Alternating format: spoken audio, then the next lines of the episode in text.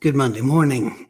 Today's lesson is less needed than it has been needed in the past. I'll explain. But I'll first tell you a story. The man was sitting across from me on the little settee I had in my office. I was his last chance. The judge in town had sent him to me. He'd already been to social workers, he was known to the police and he still had not changed, even though given every chance. The man beat his children. Now, he beat them with a belt or he beat them with a, a dowel rod, but he would claim that he had the right to do this because they were his children and that the Bible says that he is to discipline them. And therefore, he had every right to do it. And when the government tells him he's harming his children, which he was, then that's the government trying to take away his religious rights. And he was drawing a hard line. Okay. So I asked him, I said, You're doing this to discipline your children. He said, Yes, like the Bible says. I said, That's that's that's a good thing because we're going to get to the Bible. We're going to talk about the Bible. By the way, in case I forget to bring it up later, he didn't change and he went to jail a couple of times. After that, I don't know what happened. I left that city for another work, but um, wish I could have tell, told you a, great happy ending. Patrick solved the day, you know, solved the, the problem and saved the day. But nah, sometimes I don't. And that's just because people, all right? My fault or his fault. Um, but as I've had people, others like him in my life, and they'll say, you know, spare the rod and spoil the child. And I'll say, where, where do you get that? And they'll say, well, from the Bible. The Bible does not include the phrase, spare the rod and spoil the child at all.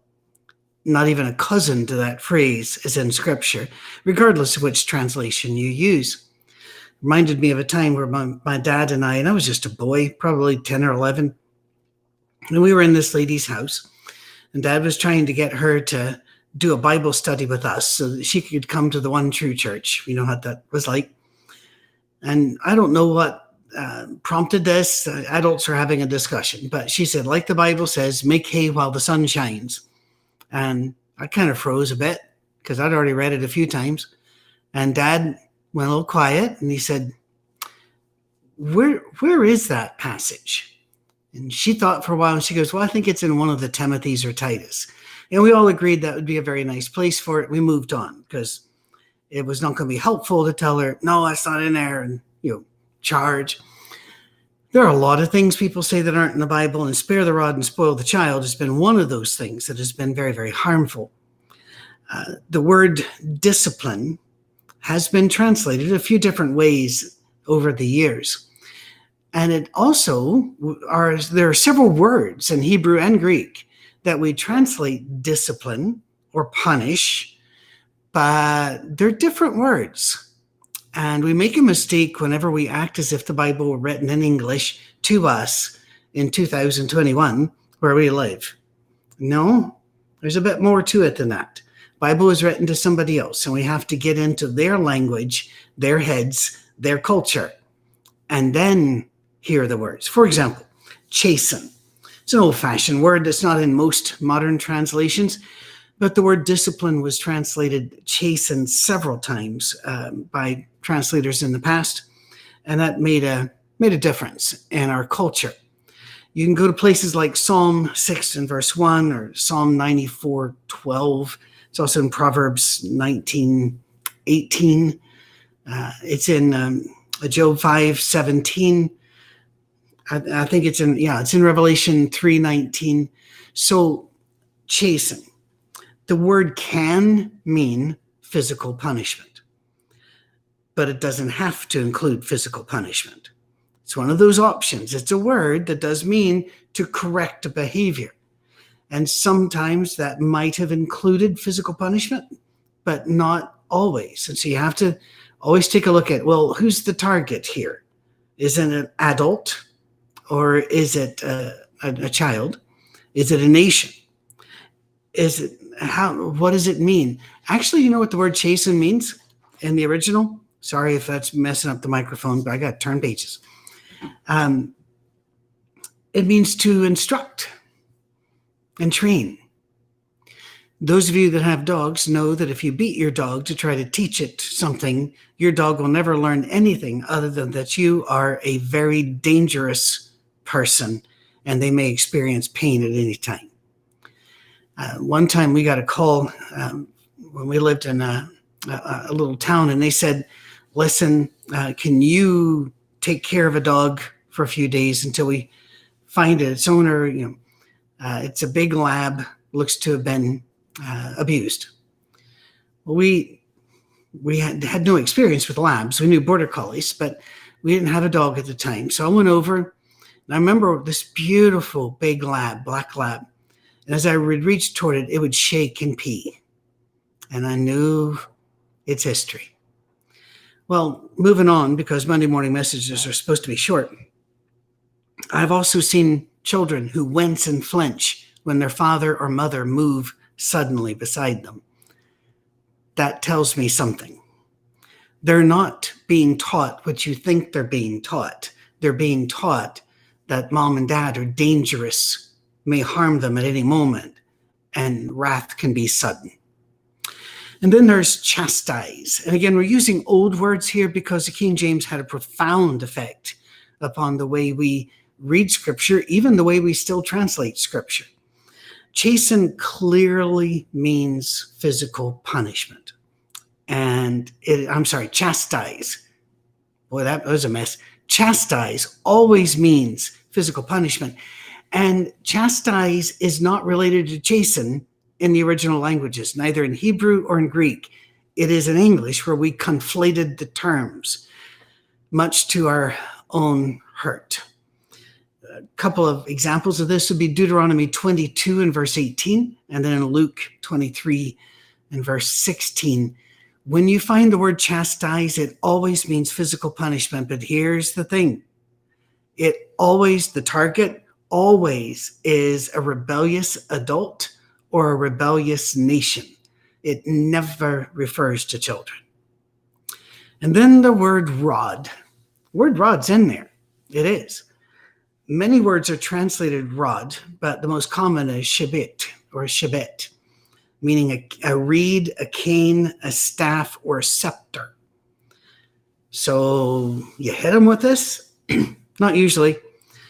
It generally meant, by the time scripture was being written, as a teacher's pointer or as a shepherd's crook, that, that long cane thing he has with a little crook at the top where you can grab a, a sheep by the, the neck and pull it back into line uh, without harming or terrifying the sheep. It, um, it became to mean the body of law, the body of tradition, or as we would refer to it today, the canon, C A N O N. That's the word that it became. Just like you know, logos meant word, which then later became logic, which became then meaning words change meanings over time. Well, the word rod came to mean the body of law, what you should learn in school, and a teacher's pointer or a king's scepter. None of these things are things you hit people with. It's it's just not what the word means. And that's a shame that we didn't know that. It's a shame that people still preach the Bible as if it were written in English and that the words we used to write it down are exactly what were meant. Now, this may terrify and unsettle some of you because you might think, well, then what else have we gotten wrong? Well, the answer is quite a lot, but don't be terrified because all you have to really get right is that Jesus is the Son of God and you belong to Him. And I would add that you come to Him in baptism and that you decide, I'm going to live the Jesus life. And it, that may look different than the way I live mine, but you're trying to shine through your genes and I'm trying to shine through mine. All right. Our DNA may be different, our situation may be different.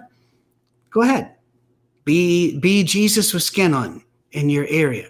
That's what you've got to get right. All the other stuff, it can be really important. Like getting Rod wrong has put people in prison and has damaged countless generations of children. Um, and that's, by the way, that rod is what we find in Proverbs again and again and again in chapters 22, 29, um, for uh, chapter 13. You will find that word being used there. Remember that discipline is a matter of teaching. Di- disciple means a person who is following. So discipline means to help them follow. You don't do that by pain and terror. You don't do that by thunderous consequences for trivial actions. We let them learn Jesus. And how do, how do they do that? We, parents, are the play that they are watching to learn about God, life, and love. The way I treat my, my wife, that's that was always a lesson to our children and to our grandchildren we have three grandsons that live locally uh, 12 8 and 6 ollie get six tomorrow. Uh, not when not when you watch this but when i'm recording it. We're going ahead of time. I'll tell you why in a bit maybe. Well august i'm on the road. I've got so many medical conferences law enforcement conferences and such that i'm talking to.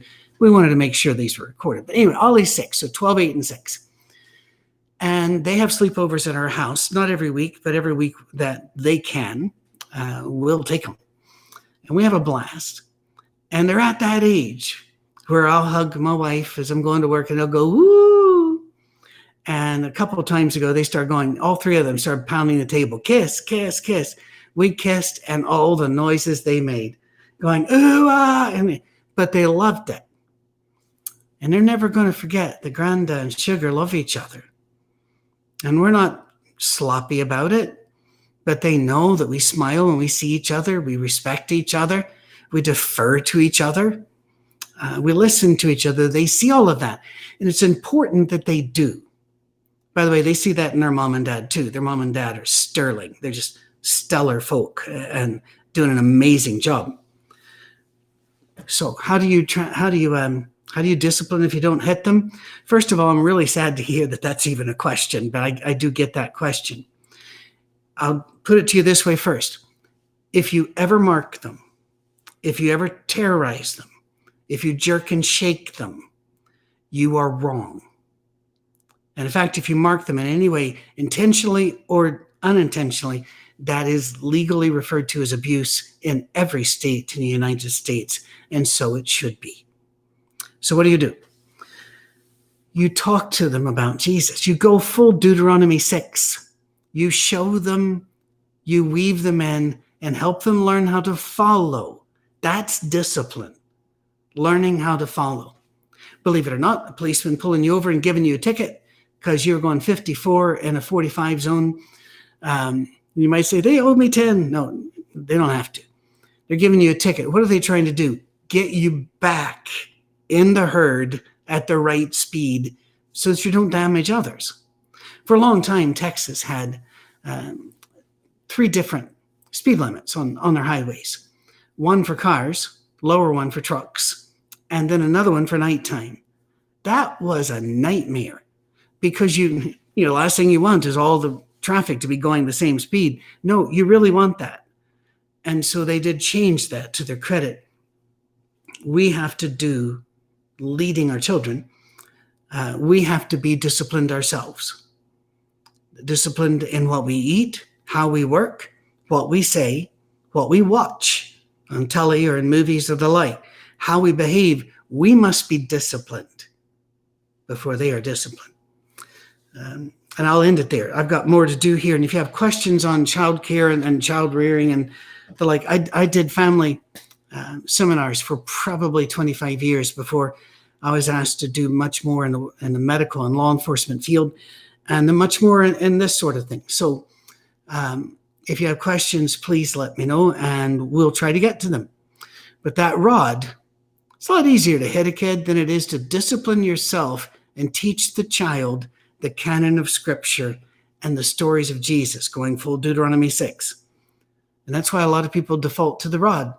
But a lot of others default to it because their parents did, and they think that's what the Bible says to do. And it isn't. So sometimes you have to check back and say, who told you that? And where'd they get it?